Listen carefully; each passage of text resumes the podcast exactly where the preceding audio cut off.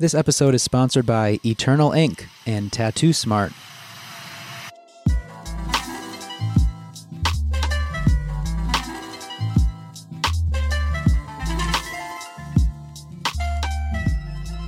Thank you for joining me for another episode of Books Closed. I am Andrew Stortz, and I am back to guide you through another hard-hitting discussion about the world of tattooing. I mean, I don't know if the show's actually hard-hitting very often, but it sounded like a pretty snappy way to kick this episode off. Before we start, though, I want to remind everyone that I've got a voicemail line for the show that you are welcome to call anytime and leave a message with your thoughts, ideas, reactions to things you've heard on the show, et cetera. The number is eight five seven, four four four, zero six six two. I've gotten a handful of great messages from some of you, and I'm going to start integrating those into the show, so please keep them coming. I promise that no one's going to pick up the line when you call and make things weird, so don't worry about that. It's just a voicemail line. I just want to open up these discussions to all of you and hear your thoughts as well, because it's weird when I'm just talking to myself through this little microphone. Anyway, the tattoo world had some mainstream controversy over the past week or two. Tattooer and former Ink Master judge Oliver Peck had some old photos surface of him wearing various blackface Halloween costumes. They were met with very critical response from many, and it opened up larger conversations about racism, accountability, sexual assault, et cetera, and all these things within tattooing and outside of tattooing. How do, how do we feel about it? How does it affect us? This episode has some segments that were filmed months ago, and one of them was filmed almost a year ago now.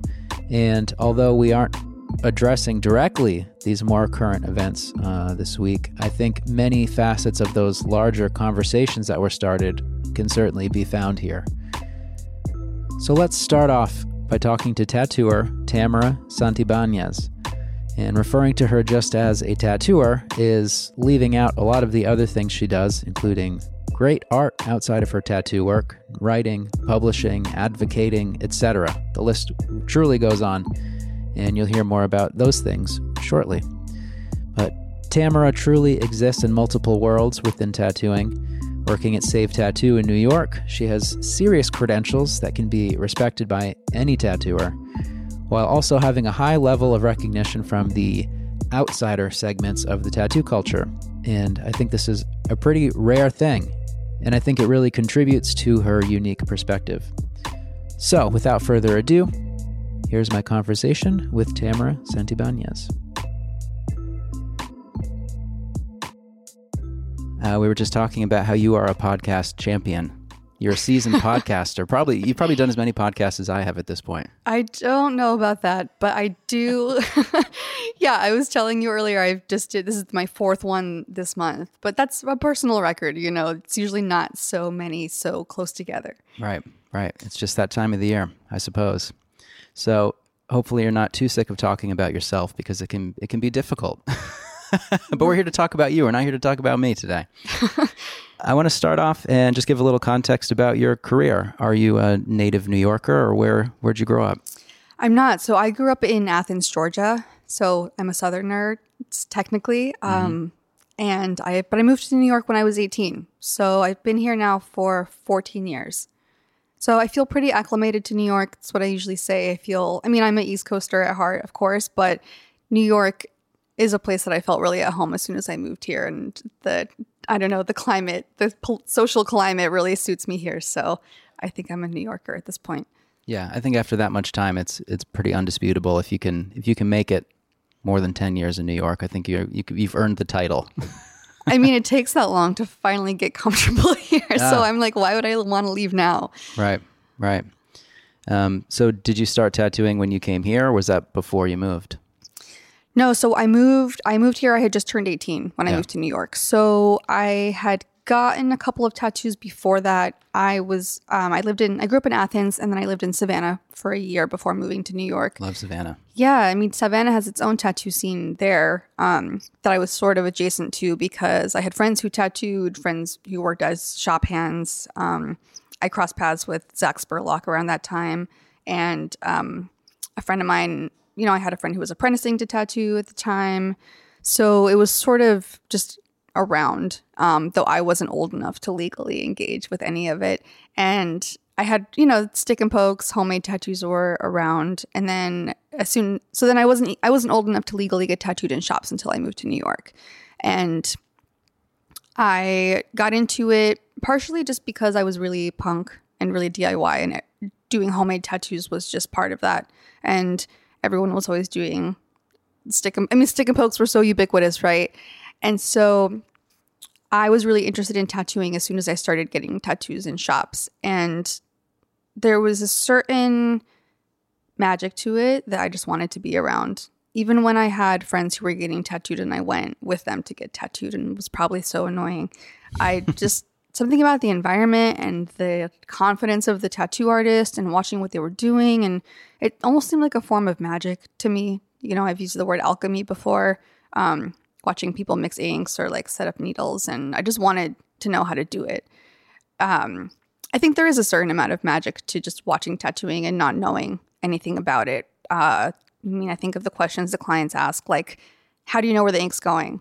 To them, it just looks like a big mess. And mm-hmm. But we know exactly where we're putting it, right? Right. Um, so that was a mystery that I was so intrigued by. And I really wanted to apprentice to tattoo, but I was also sort of figuring out college at the time. I had I had moved here to go to art school, and I had left the place where I had been and gone back to school for printmaking and was trying to finish there. It was kind of this long road of like many student loans and many years and majors. Um, but through printmaking and all, through all of that time, I was really intrigued by tattooing, and I was trying to collect tattoos and had friends who were tattooing and friends who were apprenticing at the time here as well. So I kind of figured that I would have to wait until I was done with school to be able to commit to really looking for an apprenticeship. But what happened in the meantime was that I was doing homemade tattoos, and I had a machine, and, you know, there were some people at the time who were really cool professional tattooers who gave me some really good advice and some really needed encouragement. And, you know, I was painting flash and trying to be kind of serious about it and just trying to figure out what I could on my own, even though I knew that that was frowned upon. And I knew the people at Three Kings a little bit because I was working at a restaurant at the time, and the owners of the restaurant were friends and long-term clients of the people at Three Kings, of um, mostly Miles Carr and Alex McWatt. And so they connected me with them because they needed someone to do some screen printing for some posters for an event. And I came in and I showed them all my like punk show posters that I had made, that I had drawn and printed. And they were like, cool, yeah, you can you can do this for us. That was your in. That was my in, yeah. And it's funny to think, you know, my punk flyers were kind of like my portfolio that I shopped at to the tattoo shop. It worked. Yeah, it worked. Um, and I so I drew this really crazy flyer for this zombie themed Friday the thirteenth day that was like the framing was these like two really gross zombies that were like tattooing each other's decaying flesh, and one was like tattooing the other one's eyeball, and like pus was coming out. It was it was so gross. Um but then in trade for doing that, I got tattooed by Alex, and I talked to him. You know, I remember saying to him I was really interested in learning to tattoo, and he for sure could tell that I was already doing it. Um And was really gentle and kind about that. And then I had tattooed my friend Ted, who worked at the local bike shop in my house, with this like really fucked up looking devil head. And he went into Three Kings to get tattooed by Miles. They were like, oh, that's new. Who did that tattoo on you? Um, he was like, oh, my friend Tamara did it at her house. And they were like, oh, we we know her, actually. So then I got a phone call, and they were like, hey, we saw that tattoo that you did on Ted. And I thought I was like, yo, come down. We're going to fuck you up. one hundred percent, right? Big trouble. Big trouble. Like, I was going to get my ass handed to me. But they were like, you know, like, it looks okay. You know, like, do yeah. you want to come do tattoos here? Um, and so they offered me, I went down and I talked with them. And they were basically like, you you don't know what you're doing, but you kind of know what you're doing. For for not knowing anything, you're figuring it out, and you would do well with some direction and like a place to just tattoo more and practice and have some guidance. So I started tattooing there a couple days a week while I was still in school. I was finishing my last year of school and started doing that just by appointment and charging the minimum for everything. And then I did that for maybe six months. Once I graduated, I started working there um, full time and eventually started doing walk-ins, and I was there for four years. It, it's funny how, how things can play out like that, because that's kind of like the dream story for someone who's, you know, you, you're going it alone. You're, you don't have that initial opportunity, so you're kind of doing the thing that you know you maybe shouldn't do, or people might not dig it, but then it actually works out. Yeah, exactly. And I, you know, there's so many D I Y tattooers or people who start, I mean, there, there always have been, yeah. right? I think that's kind of the well-kept secret of tattooing, is that so many people start out self-taught. And um, a lot of people ask me about entering into it in that way. And I usually say, you know, I can't quite recommend it because my experience was so unique. Everyone I know that started that way had to really slowly build their way up from working at, you know, whatever street shop until four in the morning, and then slowly get into better, more reputable shops where they could slowly build a custom clientele. But I was really lucky because I got to get into Three Kings, which is this really great shop. It was pretty new at the time. I think maybe it had only been open for two or three years. And to really grow with them, and as they started to get really busy, just get tons of experience, but also have the amazing reputations of the people who worked there to um, lend me some credibility and to help me grow that legitimacy and that trust from clients that led to being able to do a lot of custom work pretty quickly. Yeah. Yeah, that validation can go a long way, and especially for your own confidence, I think, as you're developing, to have... to know that people are going to trust you more. It, it's a greater sense of responsibility that probably you're like laser focused even more, because it's like higher pressure. The stakes are higher. It's not just in your apartment and maybe someone else, like, you know, your friend comes through and you tattoo him or whatever. So I think it does a lot of things once you get that, you know, your first big shot. You know that movie Rockstar, where the kid's singing the singing along to the band in the front row, and then they point him out and they say, you got to be in the band. And it's like, you got in the band. I got in the band. Yeah, yeah. So yeah, definitely, definitely. That's truly that that pressure kind of makes you be like, oh, I gotta get it, gotta get it together. It's there's yeah. a lot more on the line now at this point. Right, right. Well, it worked. I think you got a. I think you got a real career ahead of you. you I hope so. You can go you know, pro. Here's hoping.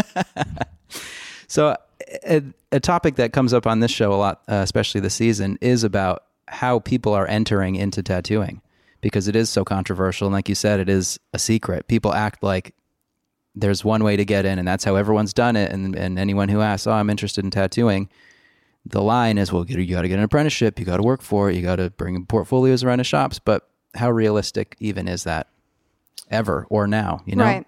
Like what advice could, could we even give to someone who's interested in tattooing now? That's a great question. Like because, real advice that they can actually do something with. Right. I think that's really a big question that is even more hard to answer now.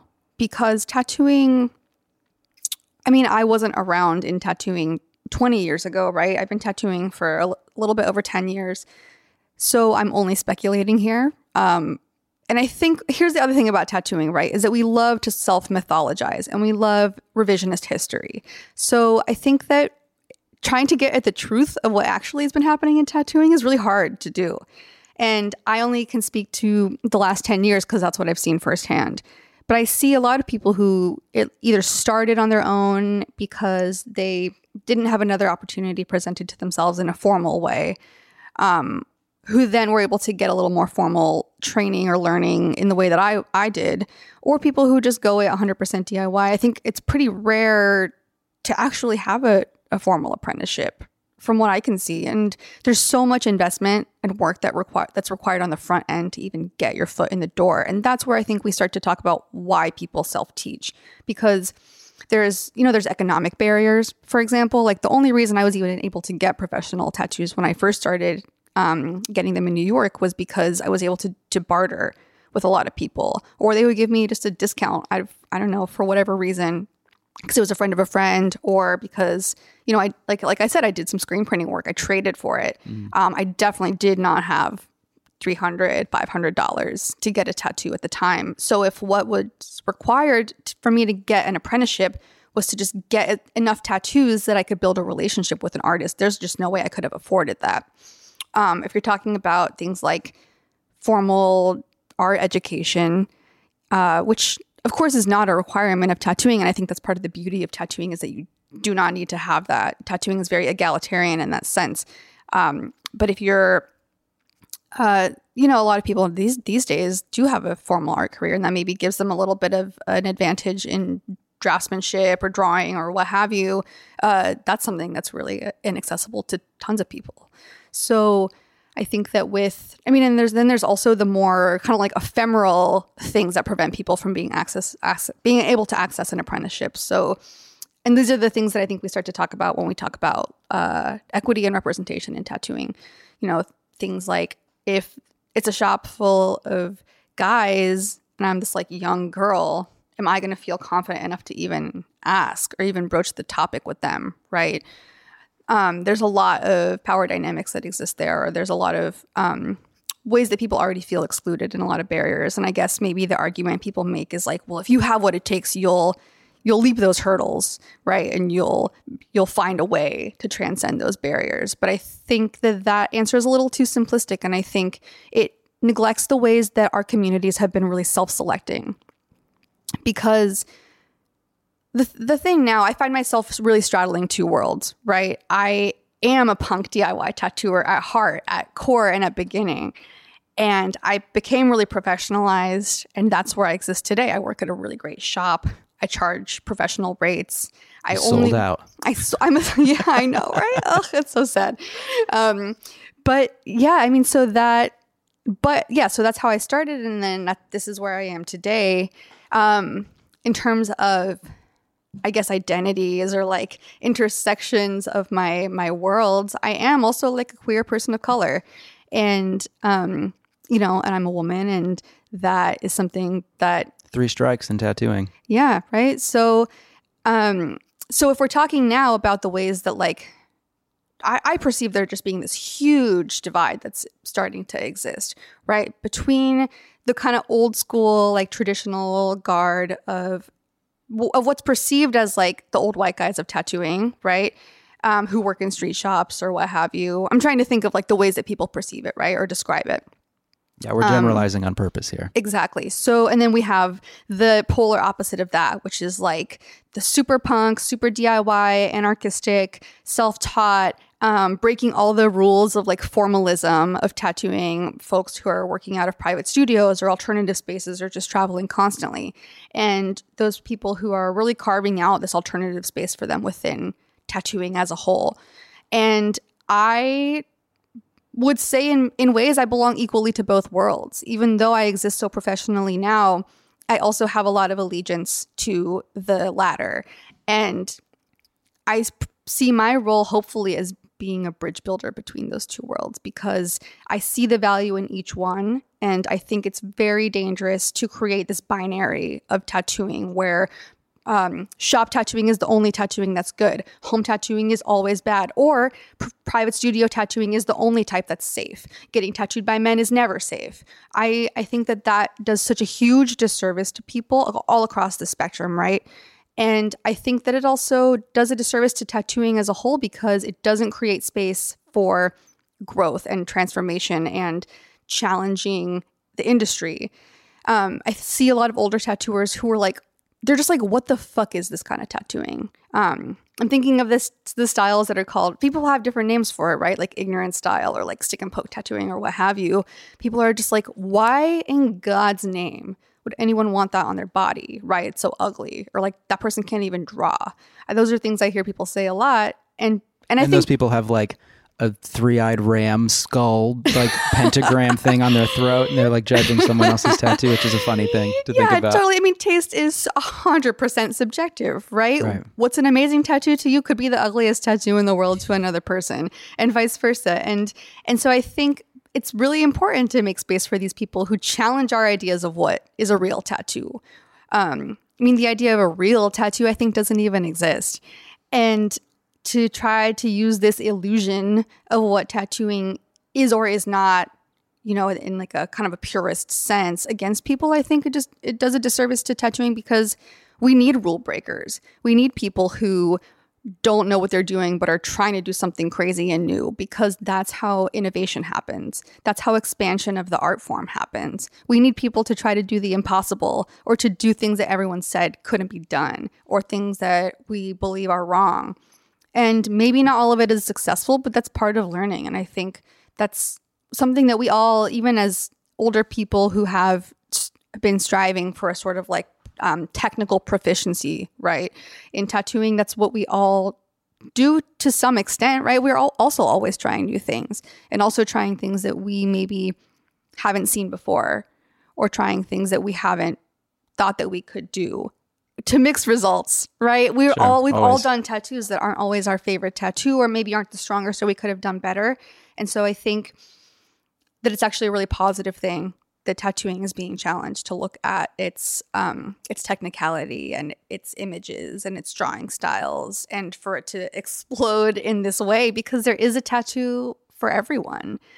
You know, I think, I think that's the key to, I, to keep sight of that, that not every person wants the same thing. So we can't impose this one thing on every person who walks through the door, because it's it's not just not realistic. Yeah, exactly. And I think that the fear of other people doing these styles can sometimes come from a scarcity mentality, right? Which is like, let's talk about capitalism, of course, right? Like, so we all have these careers that we want to maintain. We all want to be tattooing consistently. We all want to be making money, supporting ourselves, supporting our family, fucking living in New York, paying New York rent. Yeah. And, but when I look at people who are doing like stick and pokes, for example, those people are not stealing my clients, right? We're just not doing the same thing. So for me to feel threatened by that person's business is unrealistic, because they can't do what I do and I can't do what they do. So we're serving different needs, and I think that that's really important to acknowledge. And my style of tattooing is not for everyone.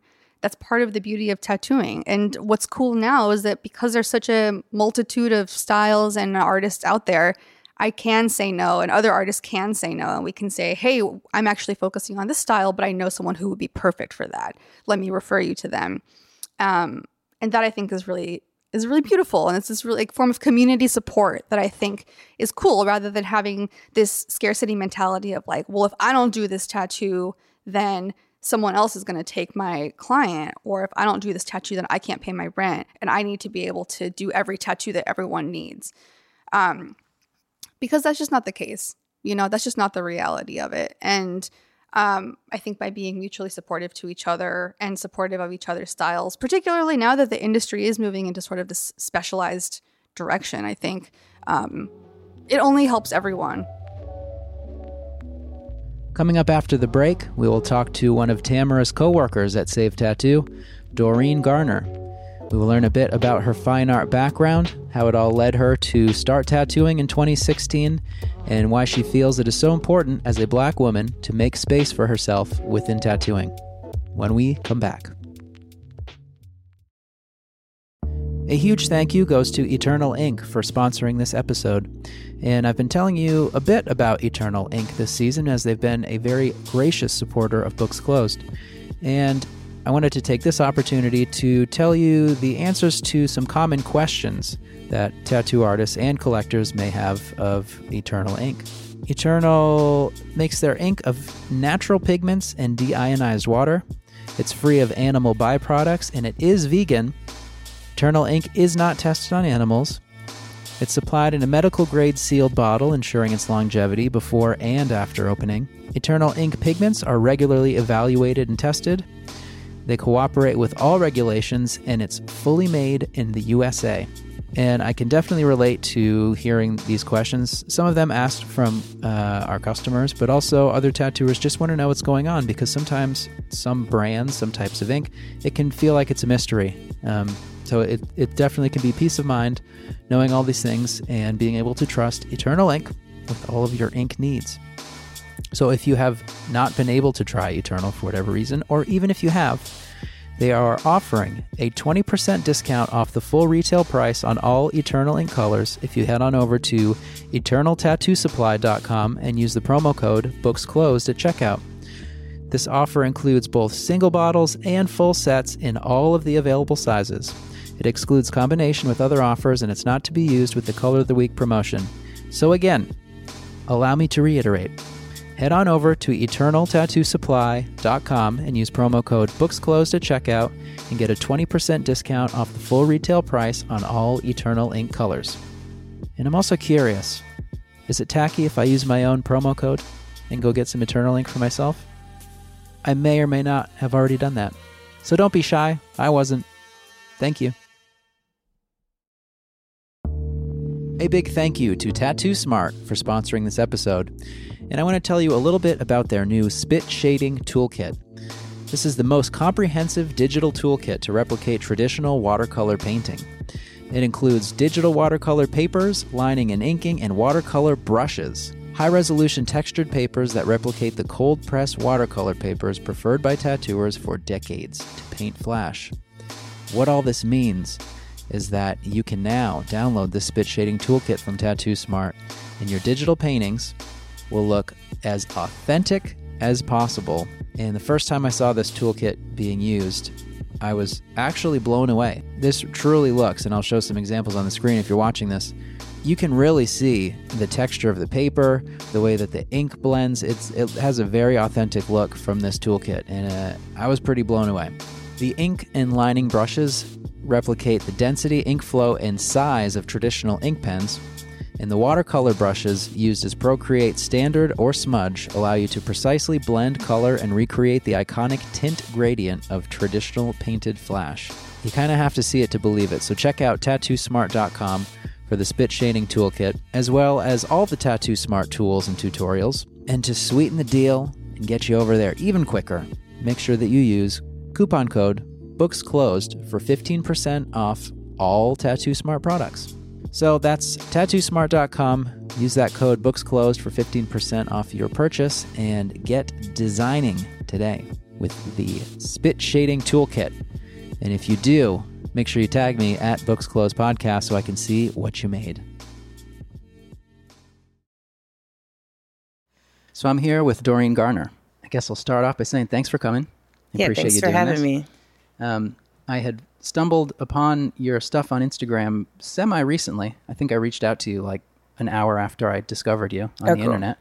Um, and I'd seen a couple videos that were made about your tattooing, but also about your sculpture work. Mm-hmm.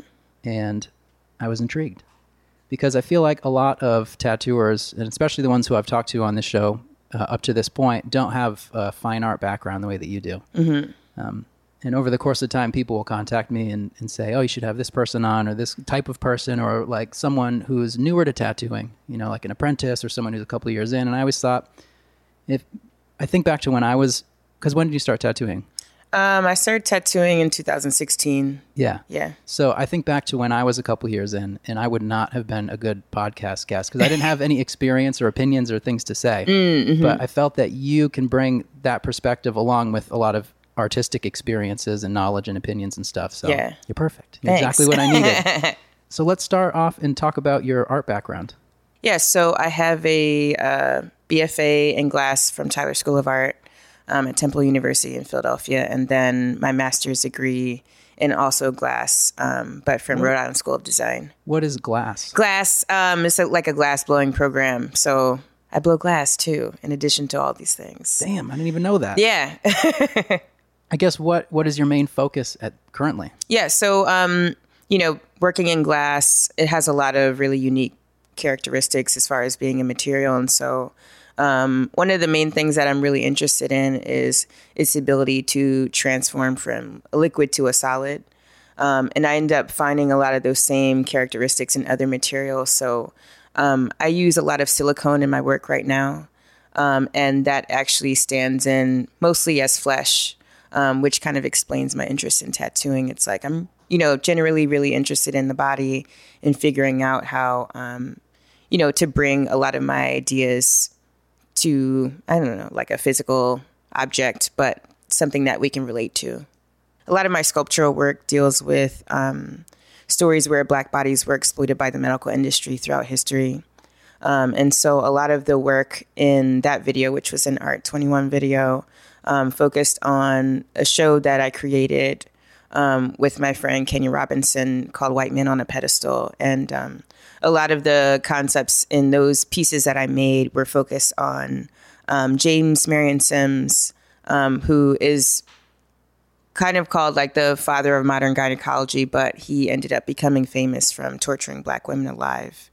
Um, and so a lot of, you know, the focus on those pieces were to bring this history um, to a place where people could acknowledge it and not deny it um, and just have it, you know, stay with them. I end up using trauma a lot in my work um, just so people don't forget about the history and don't forget about my work in general.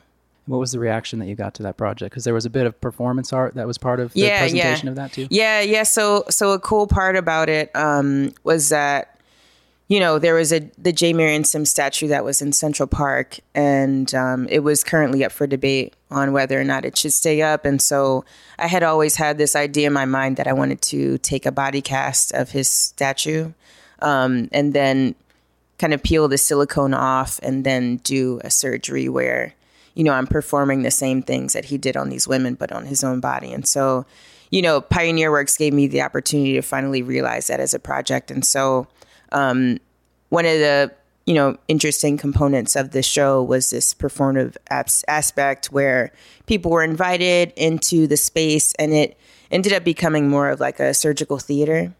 Um, and I don't know, I like to go off of different cues from like, you know, different shows like Game of Thrones, for instance. People really love like gore and violence. And so those were some of the things that I wanted to include in the performance.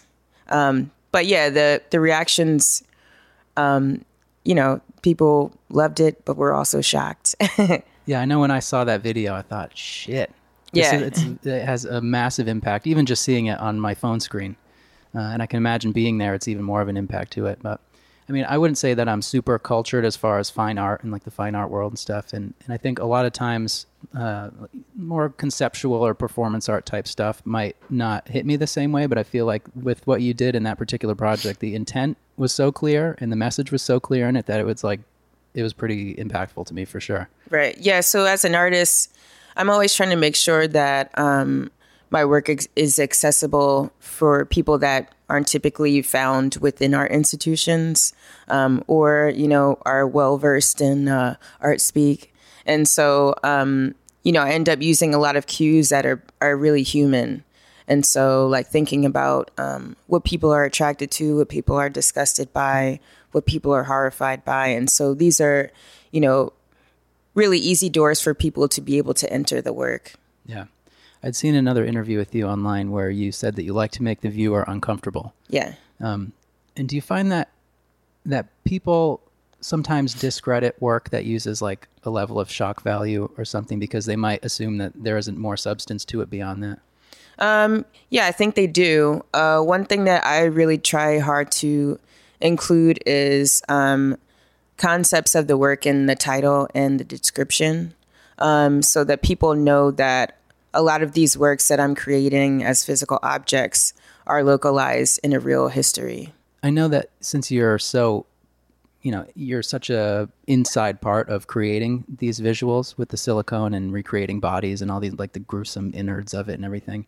But when you, when you step back and maybe you reflect on it, do you, does it still have the effect on you that you hope it has on others? Or are you just too, are you too inside of it that you come, you're like, oh, I wish I had done this a little differently, or I might do this better next time? Yeah, I think, I think, you know, I, I'm always like wishing that I had more time. Right. Um, but for this one piece that I did for that show, um, it's uh, called The Leg of a fifteen-year-old Girl Who Were Never, Who Will Never Dance Again, A White Man in Pursuit of the Pedestal. And so um, with that history, uh, there was a fifteen-year-old Um, black girl who was enslaved, and she had a really minor leg injury, and she came in um, to be checked out, and this physician, W H Robert, he decided to amputate her leg just to see if he could do it successfully.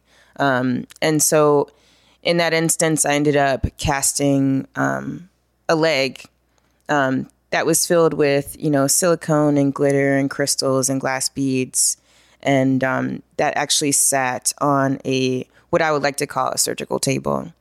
Um, but then it was also placed on a mirrorized platform that spun around kind of like a car show.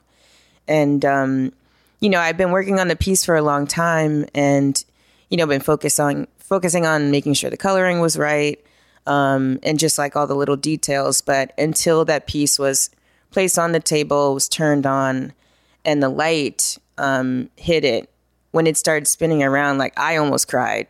Uh, which was a reaction that I've never had to my work before. And so, you know, those are the things that help me to realize that, you know, all of these, like, I don't know, components of experiencing a sculpture, thinking about space and light and sound and the object itself where it's placed in the space, um, that, you know, everything adds up and, and makes like a, a great equation, um, that is still powerful, even for me, that's like totally into the process.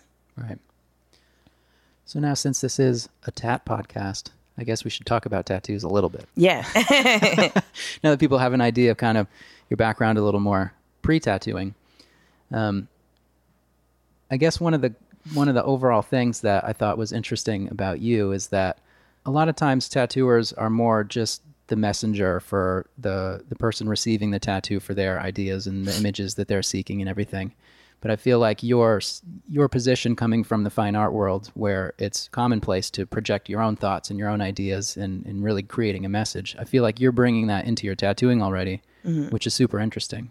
Because I know that I've always felt more just like I'm providing the service for someone. And then I've, I've been able to learn a lot about imagery and stuff that I didn't know just through, you know, telling other people's story, I guess, in a sense, through their tattoo. Mm-hmm.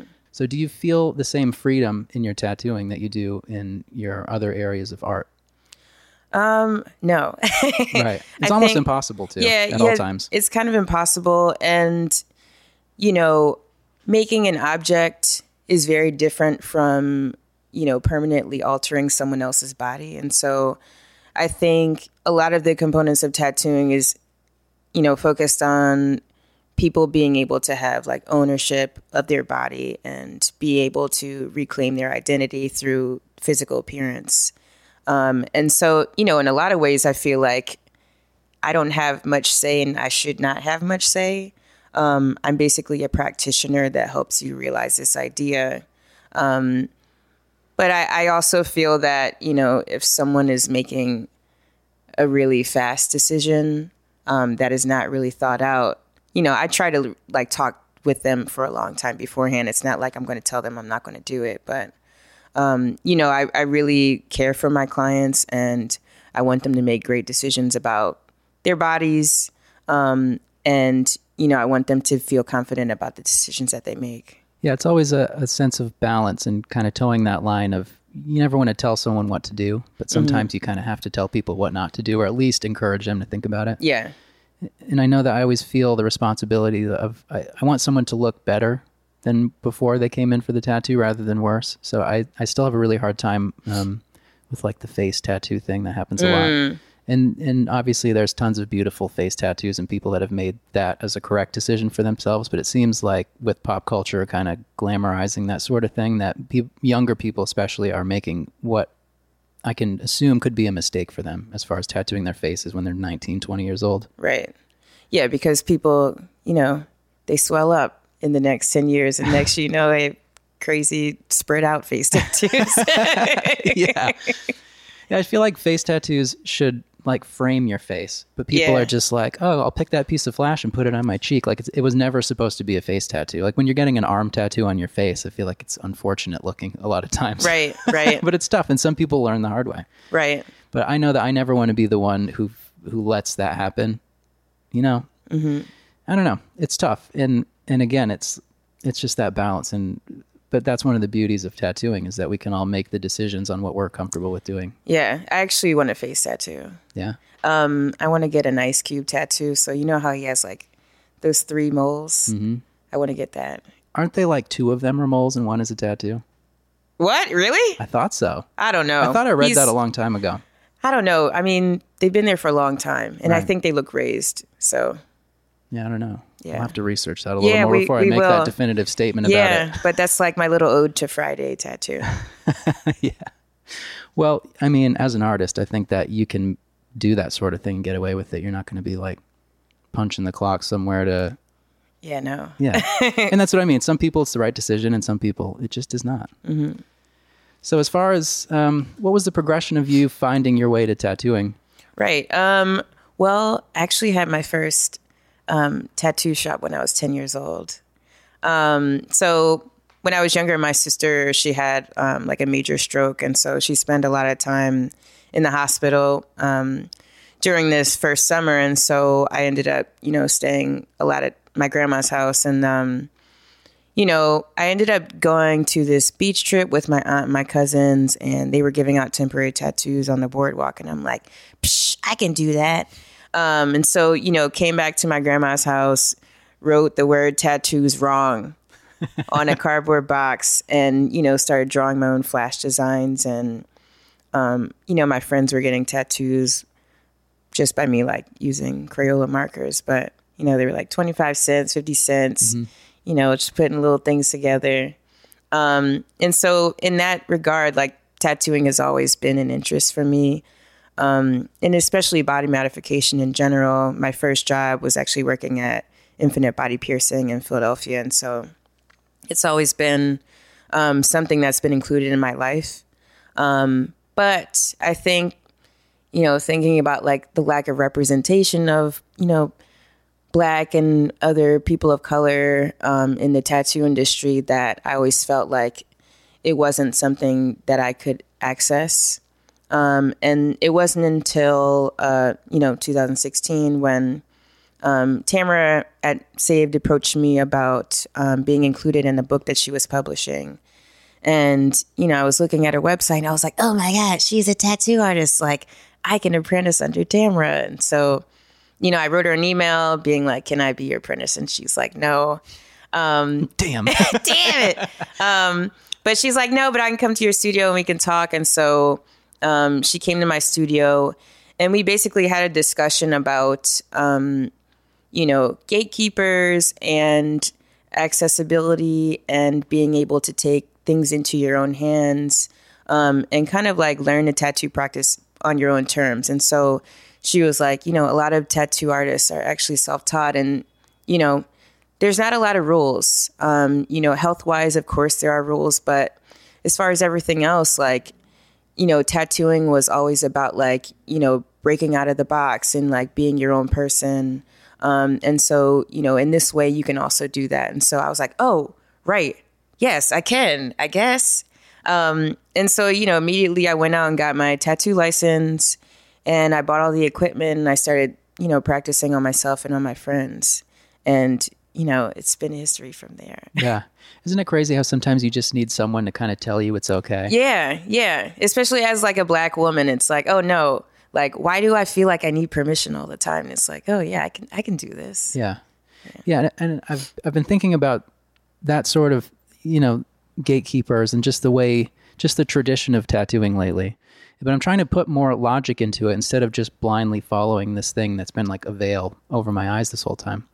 And I'm sure in the past that I've, you know, I, I touched on a little bit in the last uh, in the last season of the show, and it, it's interesting because I know that I've people have asked me questions about tattooing, and I'm I'm sure I've just brushed it off like, well, this is how it works, this is tattooing, this is what it is. But like, what is thinking about what that actually means, kind of opened my eyes to the fact that, like you're saying, it's it's funny because we're supposed to be like rule breakers and we're punk rock and we're like underground. Yeah. But we're all like impressing these unspoken rules on each other at the same time. So what what is that? Yeah. Because that that's so contradictory, you know, contradictory to what tattooing is, is. Again, I'm saying is supposed to be, but um, just the root of all of it, it's it's so interesting. And I think that Tamara does a lot of focus on um, underrepresented people inside and outside of tattooing mm-hmm. with art and stuff. And I think that's very cool. And it's.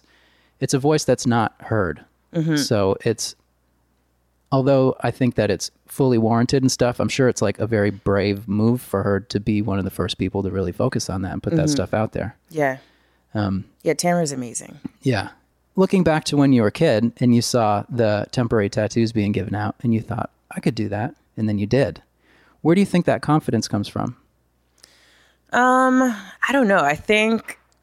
Recently, um, I've been noticing a pattern with myself, and it's that I, I like enter into these uh, white male dominated communities, and I'm like, no, um, like I really try to make space for myself, and um, I'm really determined to make my voice heard. And so, you know, I think that, you know, I don't know, that's just something that has increasingly become important to me.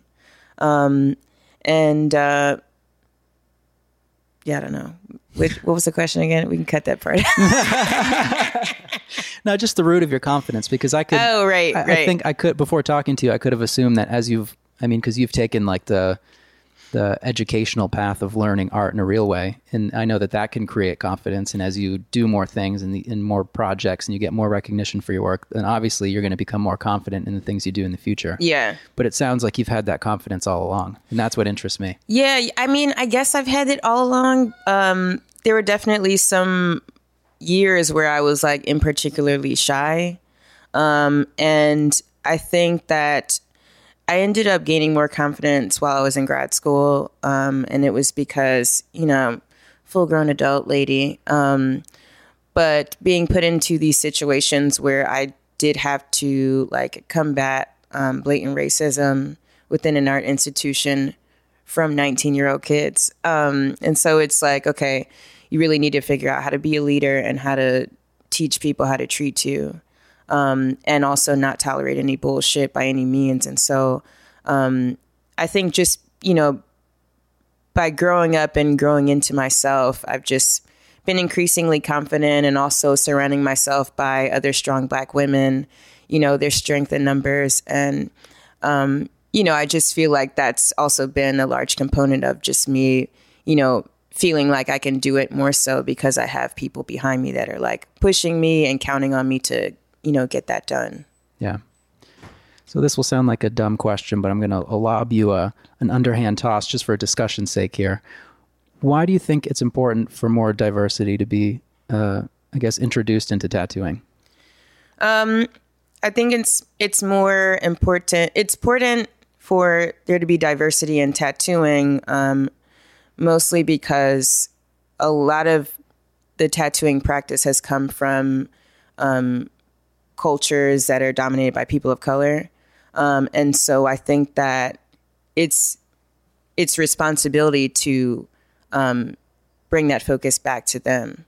Um, I think that there are many people of color that want to participate participate in body modification, and there aren't many spaces where they feel safe to do that or people that they feel safe enough to do that with. And so um it's important because the conversations need to change, um, and the interactions between people need to change in general. Um, I think by including more people of color in different shops, that it's just going to provide a different clientele, a different experience for people.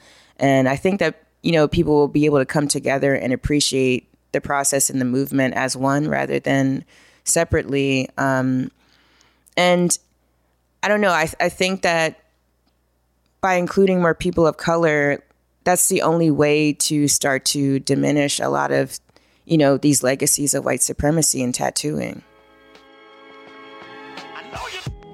There is a lot more to hear from Doreen that you will find later this week in an extended episode, so be on the lookout for that. Yeah. That interview was filmed earlier in twenty nineteen, but let's fast forward to yeah. October. While I was working on a bunch of other episodes in New York for this current season, I was able to check out an event called The Experience of a Black Tattooer. It was put together by the organization Ink the Diaspora, whose Instagram bio describes themselves as a platform that is for visibility of brown and dark-skinned folks who struggle to find representation for tattoos. It was held at Welcome Home Studio, a serene private tattoo studio in Brooklyn. There are no walls of flash there, instead white brick walls, some very healthy potted plants, and tons of natural light. This was a two-day event, the first being a flash day, where five tattooers were each offering sheets of designs to get tattooed from. During that day, I spoke to an awaiting client, Victoria. So what brings you out here today? Um, so today's about getting tattooed. I feel like I've been following a lot of these tattooers on Instagram for a while, um, and I've definitely only really want to be tattooed by other Black people, so this was just one of those coincidences. I had to be in, I ha- happened to be in New York, so. Have you ever found it difficult to find Black tattoo artists? Yeah, for sure, yeah. Like you can't just walk into a tattoo place and expect a t- like a Black tattoo artist. Um, so it's a blessing when that does happen, and it's also a blessing when you're able to connect with them through social media and then like find other events happening like this. So. Have you ever seen another event like this happening anywhere else? No, not really. Yeah. So. Who are you getting tattooed by today? Um, Sanyu. Sanyu Nicholas is a New York City-based tattooer who was working at the event. I caught a quick word with them between tattoos. What does it mean to you to be able to tattoo at an event like this one? It means community, exposure, uh, you know, everybody getting together and just showing their best work, and yeah. On the second day of the event, there was a panel discussion that featured none other than Doreen Garner, as well as Jayland, Oba, and Anderson Luna. This was a discussion about the panelists' personal histories within tattooing. What was it like to first fall in love with it? How they navigated through shops early on, struggling to find places they felt like they fit in. One of the questions they were asked was what their definition of traditional tattooing is. Anderson Luna answered, I think the reason people always fall back on American like tattooing, like Sailor Jerry style, is, as when you even mentioned the word traditional tattooing, is because of the fact that the people that um, do it and cultivated it and started it, this it's only a one hundred forty year old tradition. It was, wasn't around and it's held up to the same regard as like Japanese tattooing, which has been around for thousands of years. I think the only reason that even takes place is because the people that are doing it and are sort of like in control of American traditional are the least marginalized people in our society, which are white men, you know, so that's just the fact that why, you know, why people just are hold it in such high regard and why it holds so much weight or power when the designs are, I mean, in comparison to like Japanese tattooing or or any sort of like tribal um, intricate design, like they're rudimentary. Mm-hmm. Um, but, you know, that's my opinion. Now, I could just play that clip for you and try to sensationalize this whole thing, but that wasn't the overall sentiment of this discussion, although that answer certainly had some heat behind it. There was way more than just talking about things that they disagreed with inside of tattooing.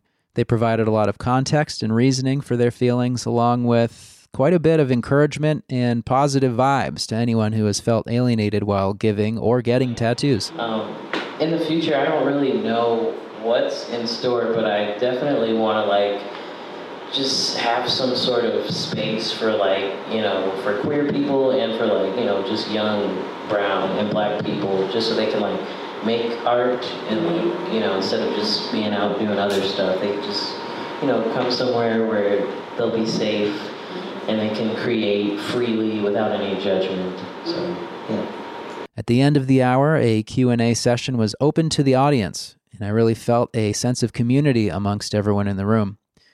Every person that got up to ask a question genuinely thanked the panel for their openness and their willingness to share their points of view. Um, I live in L A, and this stuff I just don't think would have happened at all. Like, or at least I'm just not aware of enough people having this conversation, so I'm super appreciative that it's been happening, super appreciative of T A N and Ink the Diaspora for putting all this together. I left there that day feeling really how strong the power of open discussion can be, especially on a topic like this that doesn't often find an obvious platform for it to happen in. At that point, I realized that it wasn't necessarily about me. It wasn't about me opening up a pop-up tattoo shop. It was about a lot of people feeling like they didn't have a place to go until that place was opened. Um, and that is really what started off my journey into like, you know, just acknowledging that it's, it's larger than me. And thanks again to Welcome Home Studio and Ink the Diaspora for letting me check this out and do a little coverage for the show. Yeah. But now, let's get back to a bit more of my conversation with Tamara. It's me, baby. I heard you on another podcast, and I thought it was very cool that Uh, you were talking about this idea of the, the toxic tattoo environment, but I really liked how you, you said that, that it, it, it is dangerous to impose that narrative just as like a given. Right. I think because while it, while it does exist for sure. Yes. In many instances, a thing that I have a hard time is seeing that being like the narrative from all these things. And all these new ideas and different types of studios that are geared to be more welcoming and more open. And that's like at the forefront. Right. You know, you're not touting the work first. You're saying this is a space where everyone is welcome. We can make you comfortable because we're not going to do this, this, and this, because shitty, toxic, old school tattooing is always like this. Yeah, I think that that's, I think that that's dangerous. I, and, and I get it's like a marketing thing for those people where they're like, right. this is this is what we've seen, this is what we're doing to fix it, and we're we're offering something new, which I get, but it's it it's hard to accept um, that that's becoming the overall, like what people are trying to view tattooing as. Yeah, and I really understand and empathize with men in tattooing who feel hurt by that. I really do, um, because I I come from, you know, a transformative justice perspective, um, which essentially it's, it's sort of like a prison abolitionist term. And where where I land is that I believe that it's important to acknowledge that we all have the capacity to cause harm, and we all have the capacity to heal and to, you know, be capable of an enormous kindness and grace and generosity to each other. So we, I think, yeah, to say that we, but we all have the capacity to help and to heal, and that there's no one person, I believe, who can never harm another person. And so to talk about safe spaces is worth unpacking, because a safe space doesn't exist in a vacuum. It doesn't come to be in this, in this totally organic and effortless way. A safe space can mean a completely different thing to one person as to another person. And it's it's funny what uh, that's actually come up a few times at Saved, because we've been talking about this idea of this sort of like collective responsibility, right? Of what feels the best to all the artists and all our clients, because we are in a shared space where we don't have uh, barriers or private rooms. And I think that sometimes things can go to the opposite end of the spectrum, right? Where there's all these, um, I'm trying to think of a good example. So I, um, I had a client recently who was a trans woman, super cool woman. Um, she really, really wanted to talk to me about sobriety and about, um, polyamorous relationships and about sort of queer politics. And I was just not in a place to do that that day, you know? Um, and the more that I tried to redirect the conversation and say like, well, tell me about you, right? Tell me about yourself. What do you, and she would be like, well, what do you think? What's your experience? And, um, and I really, really loved that she felt so comfortable in the space to have that really open conversation. At the same time, I was tired and I didn't feel like being that personally revealing with that client at that moment. So I think well, whether we're talking about a situation like that, or a situation where someone's in the background making rape jokes, there's all different types of ways to be uncomfortable in a space. And I think it's important to acknowledge all of those, um, rather than saying that, you know, one space is always good, one space is always bad. And I, what what comes, when I was talking about myself particularly, the ways that I've been able to come to care for my clients in the way that I do today comes from a ton of work. Right. I go to tons of therapy. I trained as a um, hotline volunteer for an anti-violence L G B T Q hotline. I've worked in correctional facilities. I have like a lifetime of activism um, behind me. And it's so it's extremely intentional. It's not like I just decided to put safe space in my Instagram profile and assume that that would be the truth. And I think that that In in that, in doing all the work on our, for ourselves, we also have to think about the fact that, um, well, the thing the the thing is, I have personally experienced a lot of this like toxicity that people talk about. Sure. I've experienced that in shops with people who I loved very much and people who I felt really held by and really supported by. And that's a nuance that I think is often overlooked, is that people who I owe my entire career to also at times said things that were really hurtful to me. And that's complicated, right? People don't want to talk about the fact that someone can be good and bad at the same time. We can all be good and bad at the same time. And there's people who, I, I think what's, I think what sh- we should excavate from that is the ways that we can all contribute to an environment that sucks, because that happens all the time in tattoo shops. It's like it's like when people are accused of being, or when someone says like, hey man, you did something racist, and they're like, hey, I'm not a racist, and they get really upset. It's like, well, no one is saying that it's all about you at this moment, that you are at core a racist and evil person. We're saying that you contributed to a racist type of behavior, or that you perpetuated a racist stereotype. It's about engaging in this larger structural oppression that we're all swimming around in. So, for example, if I, you know, if I, or I, I think was like, like one time I was in the shop and um, in, in my, in my old shop, and people were making rape jokes. Right. Um, and I was like, hey guys, can we not make rape jokes? And somebody was like, have you personally been raped? Because if not, you don't get a say in whether or not this is funny. And which is a crazy thing to say, right? That's a really awful thing to say, especially in front of a group of men to a woman. Um, Because then it's like, okay, have you raped somebody? Like, is that the only way you get to make a rape joke? Because if you've raped somebody? Um, this is a really extreme example that I use, right? But the, the thing is, all the people who were in that room are people who today still I actually really trust. And I think if I were ever to disclose, like, for example, that I was actually sexually assaulted, that they would take that really seriously and they would offer me a lot of emotional support.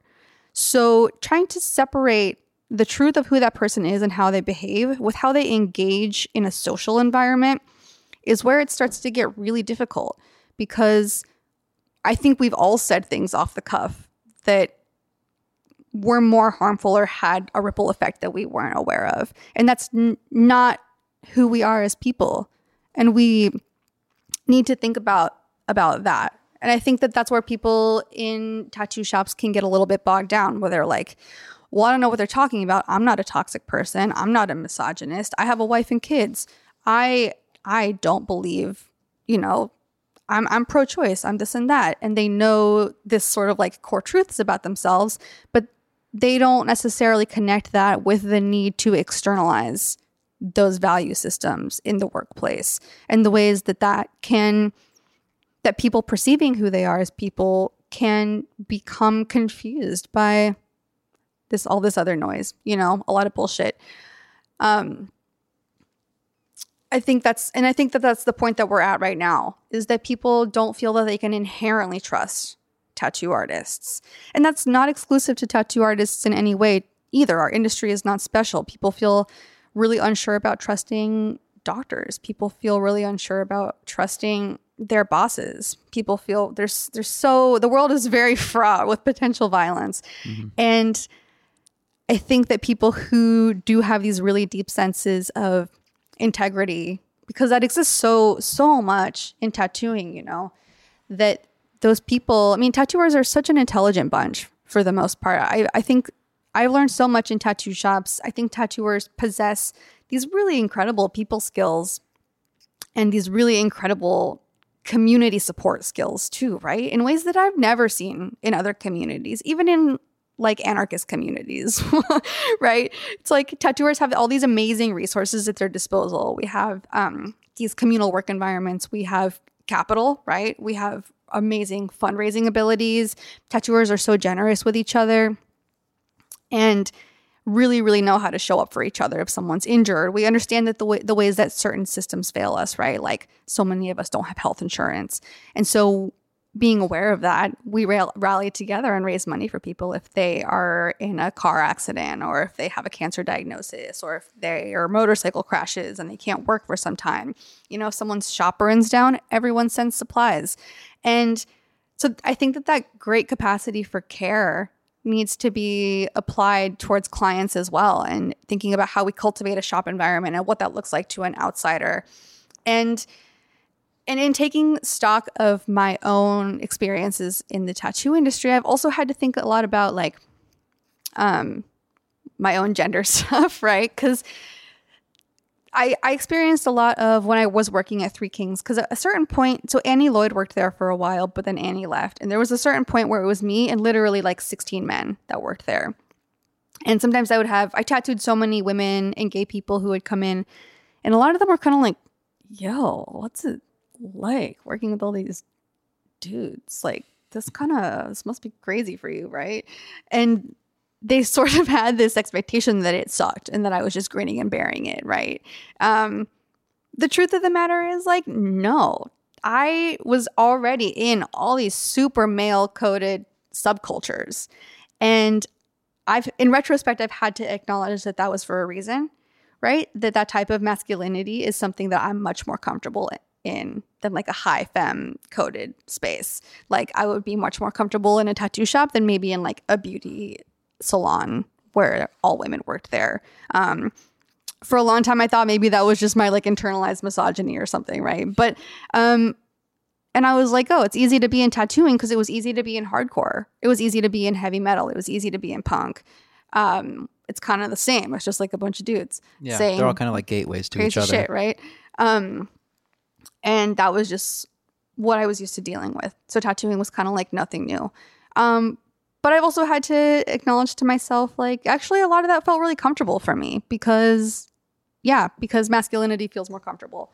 And, um, and I think that I have to, that's important to think about too, right?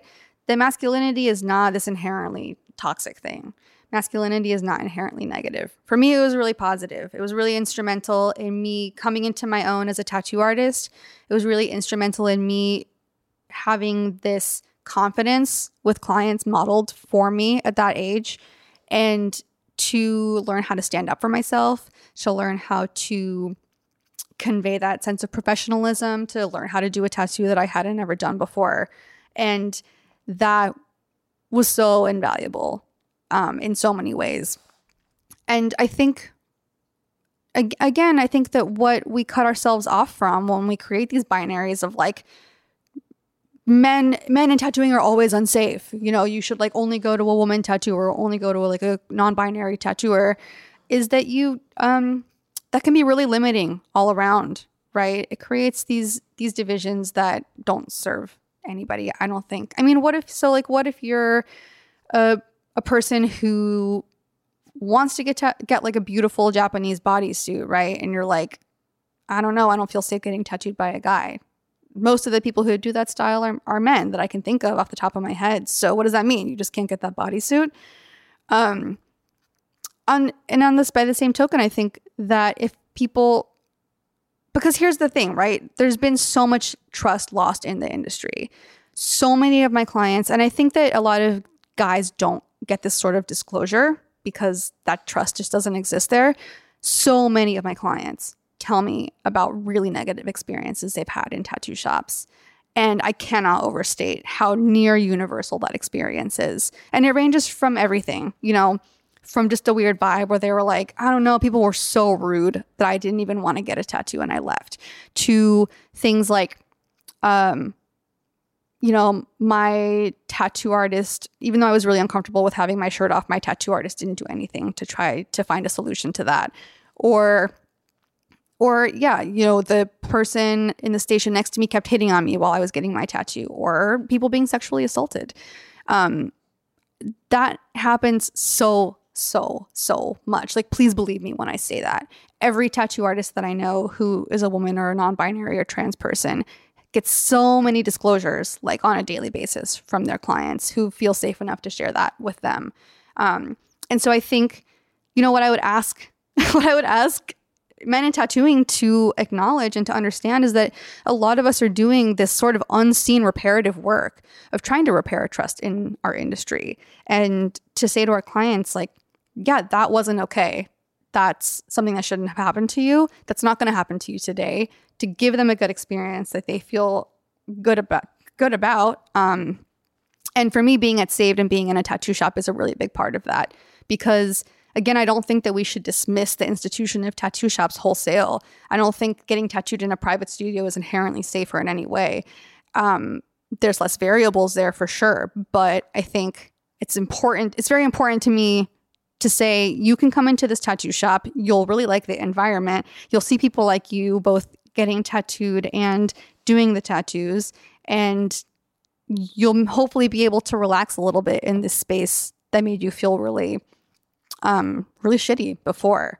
And maybe you can go into another shop with a little more confidence and have a sense that you'll be treated well there. Because, um, yeah, that's something I hear so much from clients. Yeah. And I think it's easy for a tattooer to say, well, I don't do those things, you know, to listen to what you're saying here. Well, I don't do those things. I treat my customers well, you know, I don't have to worry about it. But in reality, we can all learn, you know, no one's perfect, you know, like we've said. Um, you know, and I think it's important for people to consider, you know, it's okay to feel like you're doing too much as in, in like the direction of right. being good to your customers. And even if, even if you're an older tattooer and, and you roll your eyes and say, well, okay, this is, this is the shit the kids are talking about. It's this whole, uh, you know, all these buzzwords right, and, right. and like, you just, it's hard to adapt, you know, as things change, we have a hard time adapting.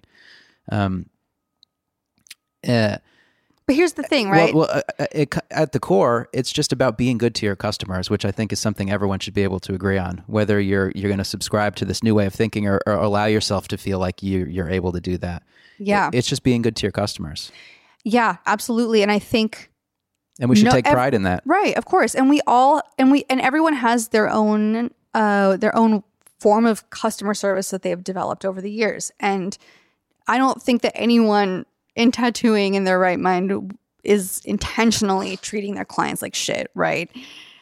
Um, well, what, some are. There's like that romantic idea of the salty old tattooer that we all claim to love, but it's like... no one likes that. No, yeah, no, no one likes that. I don't think that'll fly. I think that's that's got to be a thing of the past. Yeah, for sure. I think... Um, well, so I recently, like to, to your point, I recently wrote this pamphlet that is called... Um, uh, Informed Consent and Trauma-Aware Practices for Tattooers. And I know that those words, again, like you said, is like, oh, I don't know, it's twenty nineteen. Now we have to talk about informed consent. Like, what is that? Um, what is a trauma-aware practice? This seems really irrelevant to me. But what I was trying to write with this pamphlet is a very concise, really basic steps of the tattooing process and places where you can communicate better with your clients through that, making sure that they're excited about getting tattooed and that everyone is feeling good about the process, checking in with them in these different ways.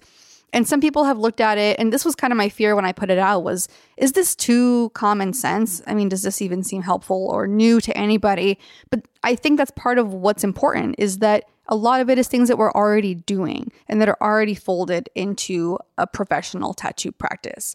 Um, I think what's new is considering them a little bit more critically and thinking about what it actually achieves. So if I have a client who I'm, I mean, tattooers are basically mind readers, I think. We are so intuitive when it comes to our clients, and that's a skill that we have to develop too. So if I have a client who I can tell by their nonverbal cues that they're feeling really nervous, I have, you know, I can either ignore that and think, oh, you know what, it's their, it's their first tattoo. They're just nervous. That'll pass, and not address it. Or I can say, hey, I can see that you're a little bit nervous. Um, what's what's coming up for you? Is this is this first tattoo jitters? Is there something about the design that you're not sure about? Like, why don't I go step outside for a second? You can really look at the stencil, make sure it's what you like. Um, and then I'll come back and we'll check in and see how you're feeling. And to me, the latter is pretty basic client care, right? If I sense someone's unsure about getting tattooed, I want to get at the heart of why that might be and see what we can do to fix that, to change it into a really enthusiastic yes. Right. I always say that to my clients. I don't want them to feel like they're talking themselves into getting tattooed. I want them to feel like they're so excited to get something done. Um, and so what that does is gives that person choice in that situation. It gives them a sense of agency. It releases them of the idea of their obligation to me, that they made the appointment, so they have to get what I drew. They have to get tattooed right then. They don't have any space for negotiation, which can be really disempowering. And a lot of what I wrote about in this in this guide is, again, yeah, things that most people I think already do. It's about thinking about them a little bit differently. And when you start to think about it in, in relation to a more urgent client need, that's when I think you start to see it more clearly. So, for example, this pamphlet was drawn, or I wrote it up because the shop did a day with the Women's Prison Association, and we tattooed a bunch of their clients. They're a reentry services organization for women who have been formerly incarcerated. And so a lot of their clients who we were tattooing, we did free cover-ups, had been previously tattooed in situations that were really coercive or non-consensual. Um, for example, names of their abusers, or um, some of them had had experiences with being sex trafficked, and the tattoos were a part of that. So if you think about, I mean, just think about that for a second, right? They'd previously been tattooed in this situation of violence. That was their previous association with getting tattooed. So to revisit the tattoo shop, to even step inside a tattoo shop again at that point is takes a lot of courage um, to try to overcome that negative experience and try to have a new a new experience of it. So it really made me think so deeply, what is what can we do as tattooers to try to make this experience a safe one, to try to make it one that restores a little bit of power to them and one that can be healing for them. And that, of course, is a is an extreme example, or may seem like an extreme example, but it's really not, to tell you the truth. Um, the vast majority of people in the world have experienced some form of trauma, some form of violence, um, whether that's in a tattoo shop or not in a tattoo shop. And I and I do want to emphasize that a lot of it is in a tattoo shop.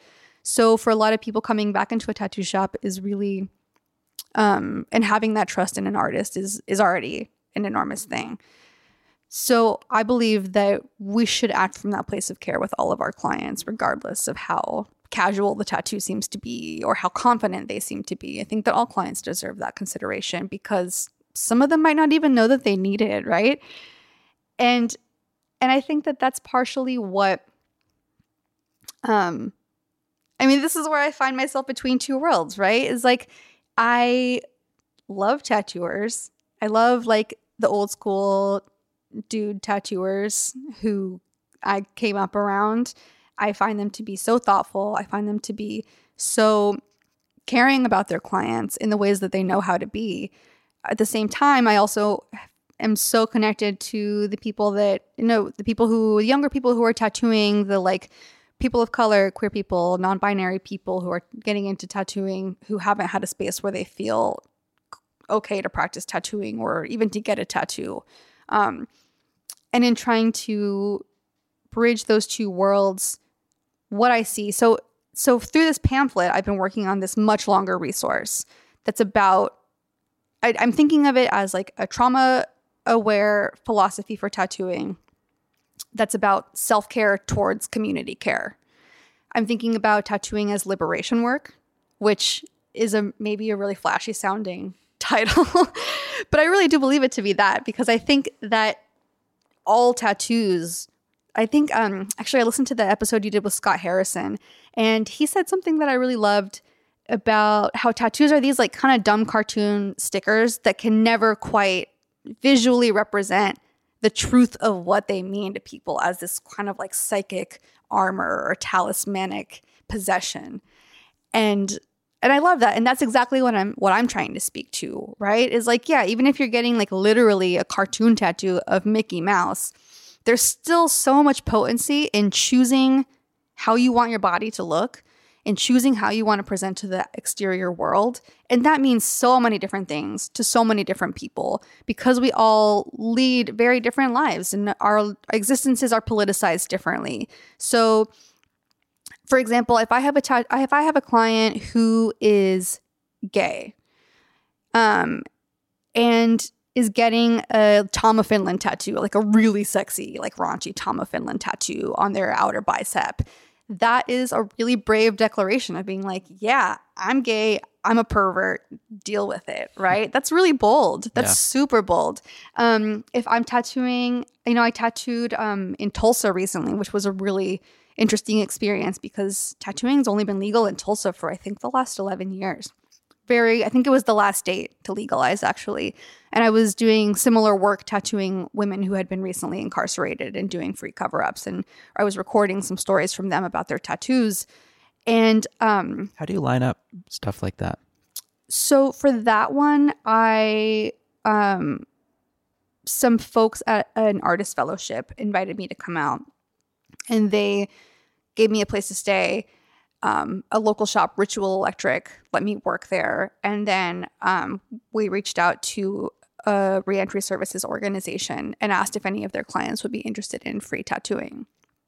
So because that's something that exists actually a lot, is maybe not the tattooing necessarily, although I know other people do that, but laser removal services. Um, there's, you know, Homeboy Industries in California that does free laser removal for people. Um, so there is this idea that you can transform yourself and transform your life by either adding or removing a tattoo.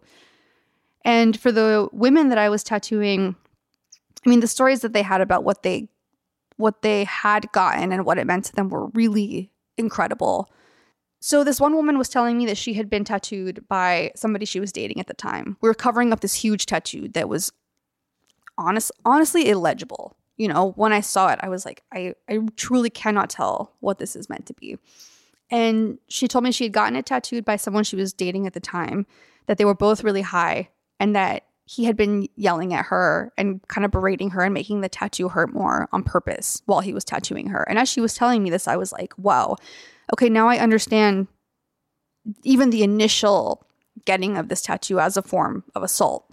That is a form of violence. Um, and w- so we were covering it with this other tattoo, basically like a version of what it was originally meant to be.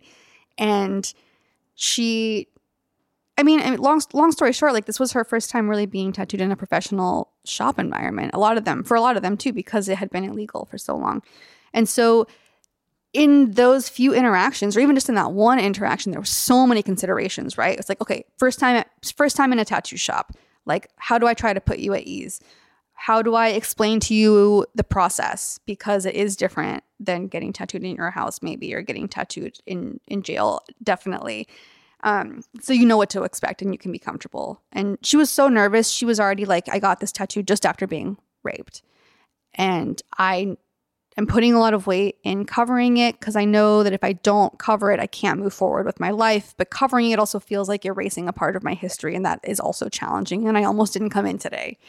So these are really, these are really heavy examples, right? But just think about that, right? It's like, if you start to unravel that thread, there is just so much about our bodies, about the lives that we've lived through our bodies, about the ways the ways that we got the tattoo, what was happening in our life when we got the tattoo, um, what's this new experience of getting the tattoo going to be like?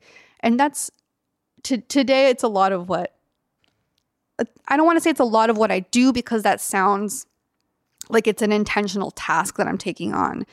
But it's not. I think it's just inherent to tattooing. So I think that we all, I think all tattoos possess some elements of that. Of, um, you know, tattoos can help you defy stereotypes that are assigned to you. Tattoos can help you reclaim your body after trauma. They can be a way to practice being embodied, being present in your physical form in a really real way. Um, tattoos can be a way to record your own history, which I think is really important. Um, you know, there's like the the phrase that tattoos can never be lost or stolen. It's like more precious mm-hmm. than jewels. That that is really significant. I mean, if you're a person who's experienced homelessness, if you've experienced intimate partner violence where your resources were being controlled by somebody else, um, if you've had your property taken away from you by the state, then having something that you can never lose or have taken away from you is really important. Um, there's also aspects of that in...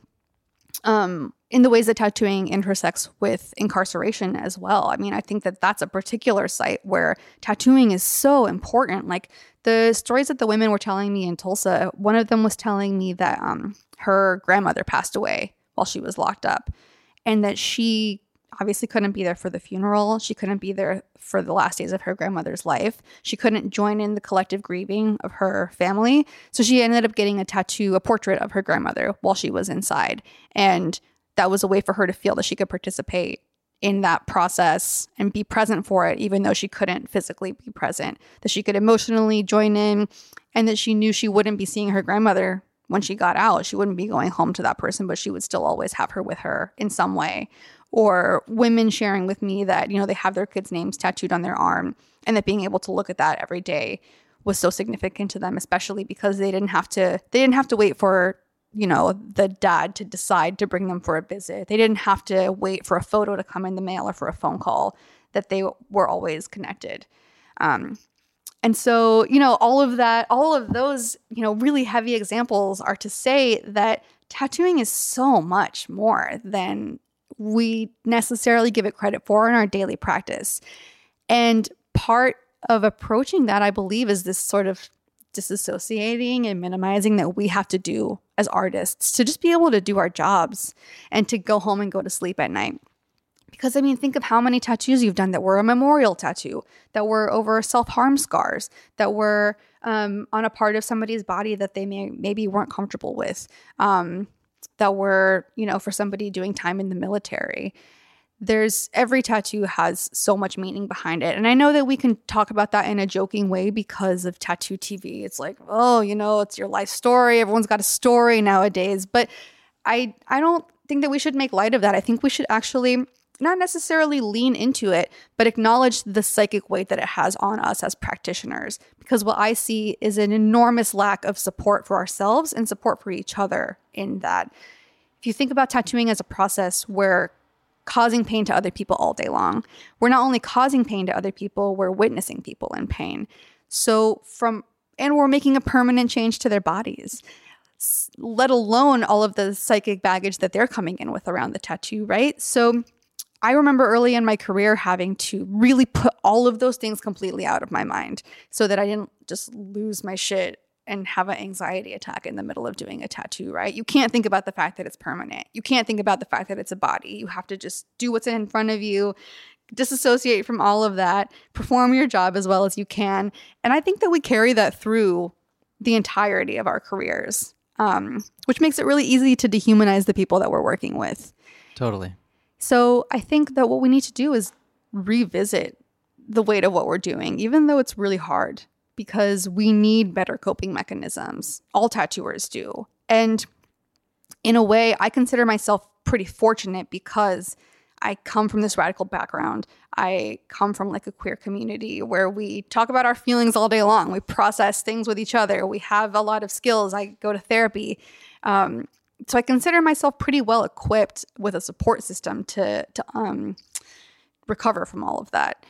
But not everyone has that. And I think people who are, who I think that men in particular are socialized to not lean on those forms of community support and to not acknowledge the weight of the emotions that they're being totally crushed by at work, right? I mean, can you imagine, like, there's been times that I've tattooed people and I just had to cry afterwards. And I'm sure a lot of people feel like they can't cry in front of their coworkers. Um, and I think that there's also, I mean, there's so, all each tattooer is different, right? But I sent out all of these surveys to a bunch of different types of tattoo artists, asking them how they see trauma entering into their work and asking them if they consider themselves to be trauma impacted, asking them um, if they had client care modeled for them by a peer or a mentor when they were learning, asking them what they would ask for from clients to meet their needs better.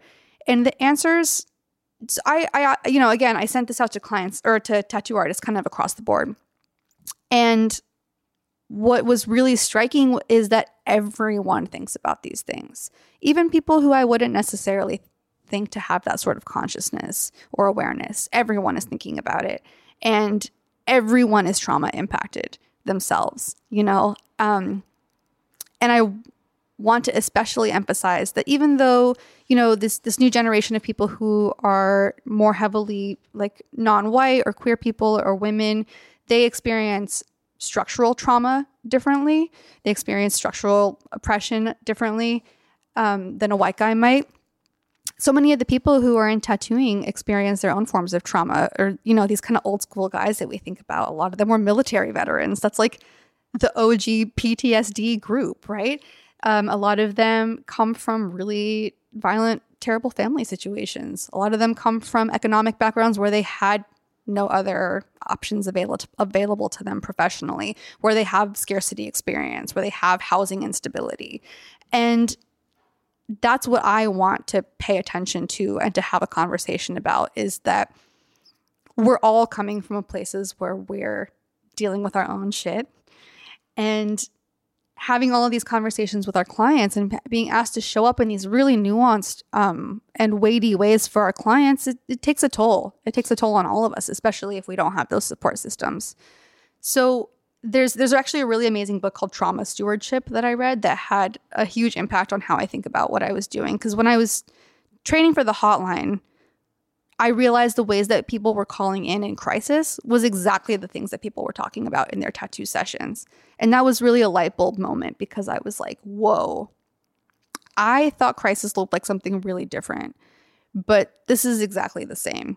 And since then, I've been able to pay attention more to people who, who are talking about, you know, someone will be saying what might seem like a casual story, but now I can hear they're actually talking about being in a um, in an abusive relationship. Or someone will start to talk about, um, you know, I've had clients disclose so many different things to me in ways that wasn't, they weren't a serious like, hey, can I talk to you about something? Or like, hey, I'm really upset right now. But people would be like, oh yeah, haha, I don't know. I had kind of a crazy weekend. I blacked out because I guess someone roofied me.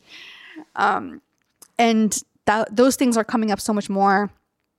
And having the having the sudden awareness of what it was that I was actually doing at work, I was like, oh my God, this is all healing work. This is all therapeutic work. And some of us are being asked to do that work differently, I believe. I think because a lot of people come to me for shared identity reasons, that there's already a little baseline trust that's established, and they maybe feel a little more open to talking about those things. But I'm also really curious how men experience that, especially men who have a lot of men as clients, because I know those things do still come up. Um, and I really wonder what those conversations sound like. I'm not a dude, so I don't know right, what that's right. like. Yeah. Um, that would be an interesting comparison, because I'd be willing to bet it's there's a lot of similarities. I, I believe that there is. And I also... I mean, differences in how it's communicated, I'm sure, but at the core of it, it would probably be a very interesting and eye-opening comparison. Yeah, I I think so. So I think even though there are there's so there's so many differences, there's differences, there's also so many similarities at core. I think your viewpoints on all of this is so it's so important, and it's clear talking to you about it that it all comes from all these other experiences that you've seeked out and that you've spent your time on and the research you do. And I mean, what's really amazing is that you even have time to do tattoos with all this stuff. I mean, you're you're doing a lot of work here. Inside and outside yeah, of tattooing, it's but it's all swirling in the same universe. Totally. Um, but because of those things, and like you're saying, you're seeing these connections, and that um, from working on the hotlines, you're able to identify things in your clients that you didn't realize before, even being someone who's compassionate and sensitive to right. it. And I think that's what's important for all of us, to admit that, uh, you know, we're all still learning, and we need to be open to seeing new things, and don't just rest on your laurels, because that's how you get into these positions where an entire industry is like halted in a, it's like a snapshot in time that's just not fit for the world. Yeah. And I think that that's also why it's important for us to value our lives outside of tattooing, because that's another thing. Tattooing is actually really similar to social work in that they can become really codependent and have enormously high burnout rates. And when I talk to people in tattooing about the causes of their burnout, a lot of them say, you know, things like, Um, putting tattooing above everything else in their lives, neglecting their personal relationships because of tattooing, you know, whether that's staying late and having to cancel date night with your wife, or whether that's that you didn't sleep that night because you wanted to finish this painting that day, or um, comparing yourselves to other people and having negative self-talk because of this enormous window into every other tattooer's practice that we have now called Instagram. Mm-hmm. Um, Things like feeling that their clients aren't respecting their time, their time boundaries, or the stress of being of owning your own business, right? We're all essentially self-employed and have to do all this work of advertising, of doing your taxes, of um, maintaining your scheduling, of answering emails, and and I think that having making sure to cultivate practices outside of tattooing, and to rather than develop a, a lot of us are really codependent with tattooing. I think. Totally. Um, and we In have an unhealthy way. Of course. And we have this really romanticized notion of like, never sleep. Like the best work happens at four in the morning. And like, you know, it's all about working as much as you possibly can. And it's like the troubled artist thing. Of course. Like the, the tortured artist, rather. But we're doing it to ourselves, right? Sure. We're ultimately the agents of it. Like, if I'm taking on too much work, it's because I took on too much work. And I have no one to blame but myself. Mm. Um, and I would never have come to the place that I am with tattooing if I wasn't doing these other things outside of it. And we can get into these echo chambers in tattooing. And that's where we start to to trip up and be like, well, there's nothing wrong here. I don't see anything wrong. But we're not taking in outside perspectives, and we're not getting outside inspiration, and we're not making time and space to to be our whole selves and to bring that into our tattooing practice rather than making the tattooing practice our whole selves. And I think that with, I mean, myself included, think about people who have been in tattooing since they were eighteen, nineteen. If that's your entire social universe from that age, think about what that means for your socialization, right? And and that's another thing about tattooing, right? When we talk about the... It's like um, a cult. Yeah, it can be a little cult-like, but you know, social groups are so self-selecting too, and tattooing has these kind of like gatekeeper practices of apprenticeship and hiring that make that really possible in really, um, really real ways. And that's another thing that I think we have to acknowledge too, is the ways that we t- apprenticing someone is such an enormous commitment, right? Teaching somebody how to tattoo or hiring someone as your shop assistant or bringing an artist onto the crew are huge commitments. They're really they're really serious. You know, they require a lot of consideration and commitment. Um, and a lot of the times that we do that, we want it to be somebody that we know, somebody that we feel comfortable with, and for a lot of people, that's somebody like them. And so we have to take a look at the ways that that is perpetuating a type of self-selection that excludes other people. So if I'm a white guy who wants to hire someone who's like me, I'm probably going to hire another white guy. Um, so it's important to think about the more unseen and unintentional ways. It's like, maybe you're not intentionally having the conscious thought, oh, I'm not going to hire a black woman for this job. But maybe you didn't take the time to think like, oh, this would be a great opportunity to hire a black woman, um, because that would be an amazing person to have at our shop. Um, there's so many different people tattooing, and there's so many um, people who are so talented and want to learn and want an in. And I think we have to look outside of ourselves and look at the ways that that self-selection process happens, and to acknowledge that that's not necessarily a fault of our own, that it is a structural const. It's a, it's a construct. It's a social construct, right? Um, that we have to be working against.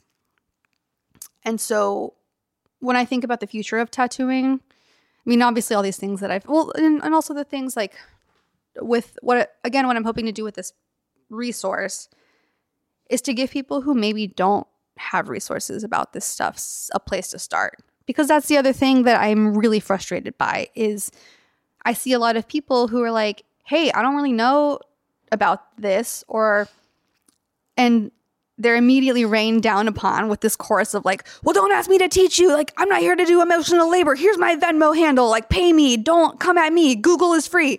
Which, I mean, yeah, Google is f- free. But to tell someone who wants to learn and wants to connect with other people that that's something they can only do in isolation and that no one else has time or resources for them is so deeply isolating and so it's counterproductive troubling in to every me. Way.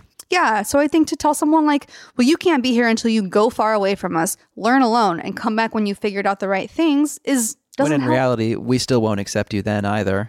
Yeah. That doesn't help anybody. It do, yeah. It doesn't work. And And so I think with, I mean, with when it comes to learning too, right? I love having conversations with people because it's not just about me emotionally blackmailing them and being like, well, we can't be friends unless you agree with me. It's about me investing into them. It's like, hey, I really love you. I love having you around. I value you as a person.